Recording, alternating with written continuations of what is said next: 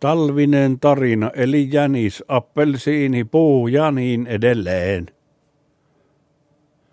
Niiden oivallisten tapahtumien ja olosuhteiden seurauksena, joihin tiede ei löydä järkeen käypää selitystä vielä pitkään pitkään aikaan, eräänä joulukuisena pakkaspäivänä siinä kello 13.14 hujakoilla appelsiinin siemen lensi näennäisesti satunnaiselle pikku hankialueelle suomalaisessa talvimaisemassa, hyppi siinä ylös ja alas kuin jojo tai leikki-ikäinen innokas lapsi ja jönkytti sitten itsensä 10 tai 20 sentin syvyyteen vitivalkoisessa hangessa, sanoi nits ja nats, alkoi hyvän siemenen tapaan itä ja kasvatti yli kaksimetrisen, mutta alle kolmemetrisen appelsiinipuun oksineen, lehtineen, kukkineen, tuoksuineen ja hedelmineen alle 45 minuutissa – mikä ei ole huono saavutus liki 20 asteen pakkasessa,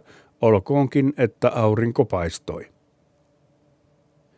Poing, poing, poing, poing, poing, poing, poing, poing, poing, loikki mitä kuinkin omia jälkiään takaisinpäin Jäniksen rutjake, joka oli alle tunti, mutta yli 45 minuuttia sitten toljailut siitä tuonnepäin – mutta kyllästyi olemaan siellä ja nyt siksi pompahteli takaisin ja jänikseltä suu auki. Ällis. Ja oho, tuossapa ei äsken mitään ollut, nyt appelsiinipuu. Tämäpä sentään kyllä. Jänis päivitteli itsekseen, löi tassuja yhteen, katseli puuta pää kallellaan sitten toiselle puolelle kallellaan, kiersi puun, kiersi uudelleen, nuuhki, ihmetteli, ihaili.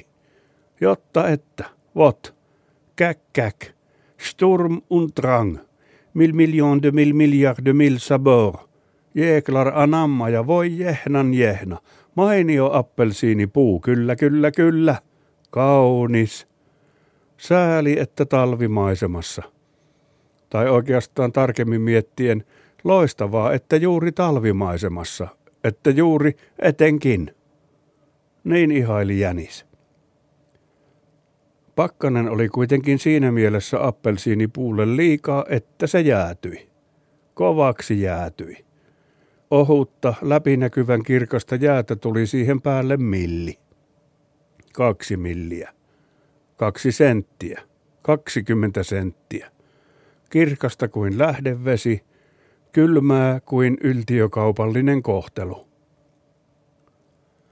Aurinko valaisi jään sisällä kukoistavan jäätyneen appelsiinipuun loistavaksi vihreäksi keltaiseksi, oranssi hedelmä hehkuiseksi ja puun kuoren kauneus korostuu jään sisällä auringonvalosta, joka alkoi kohta tähtäillä kohti iltaruskoa, kultaa, punaa – ei sitä kukaan jaksa yötä päivää pahtaa kuin poikkeustapauksissa, ja tämä ei ollut siinä mielessä poikkeustapaus, jos oli missään mielessä. Jänis tuijotti appelsiini jääpuuta lumoutuneena ja jälleen mykistyi tieteemme sanattomaksi, selityksettömäksi, kun hamps ja humps suh. Puu alkoi siirtyä jääkuorensa uumenista jäniksen mieleen ja varsin äkkiä hävisi kokonaan jään sisältä huitplop.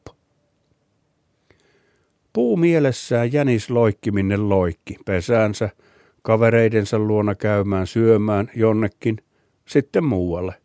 Mutta puu ilahdutti sitä kaikkialla.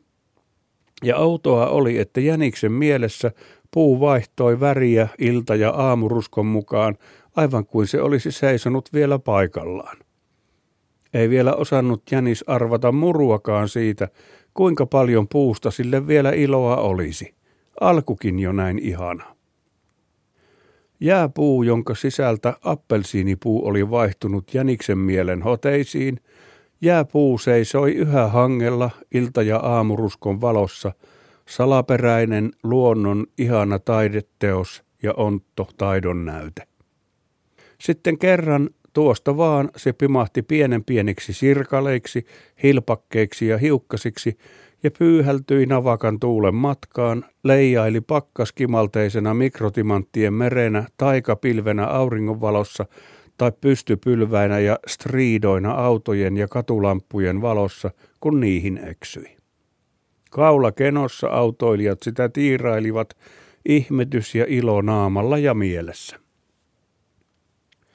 Mutta pilveksi pimahtaneen onton jääpuun kasvupaikalle, sinne pienelle aukealle, uskottai älä, jäi jääpuun kylmyys ja appelsiinin ihana piristävän raikas tuoksu.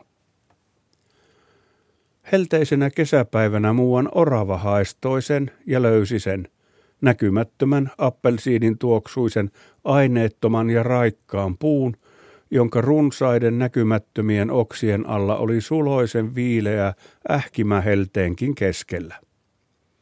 Lämpö nousee ylös, kylmä laskee alas, selittivät tiedemiehet, vaikka eivät muuten puusta ja jäästä muuta osanneet kovin merkittävästi puhella. Eivät etenkään sen jälkeen, kun aineettoman entisen jääpuun varjo ilmestyi paikalle hieman myöhästyneenä puolentoista viikon perästä ja tarjosi nyt suojaa myös auringon kirkkaudelta eikä vain sen kuumuudelta ja vieläpä heilui kivasti tuulen mukana. Helteet jatkuivat ja jatkuivat ja orava toi kavereitaan näkymättömän raikkauspuun alle viilentelemään. Ja kun oravasakki oli muualla touhuilemassa, niin linnut, jänikset ja muu pikkuväki kävi siellä viilentäytymässä ja nauttimassa appelsiinin tuoksusta, rupattelemassa ja niin edelleen. Ilmiölle ei löydetty parempaa selitystä kuin se, mikä kerrotaan kuullun jonkin ensin hikeä pyyhkineen, sitten viilentymisestä nauttineen siilin sanomana. Eli tällaista tapahtuu, kun vain ei ole liian tiukkapipoinen. Myöhemmin kunta pystytti paikalle kyltin, jossa sama asia sanottiin, varalta useammalla kielellä sekä vielä sellaisella yli yksinkertaistetulla piirroskuvalla, joita nykyään näkee käyttöohjeissa ja varoituskylteissä. Tapahtumasarja oli kaikin puolin hyvä ja se osoittaa meille elämän monipuolisuuden iloja ja juuri siksi se tuli kerrottua tässä ja nyt.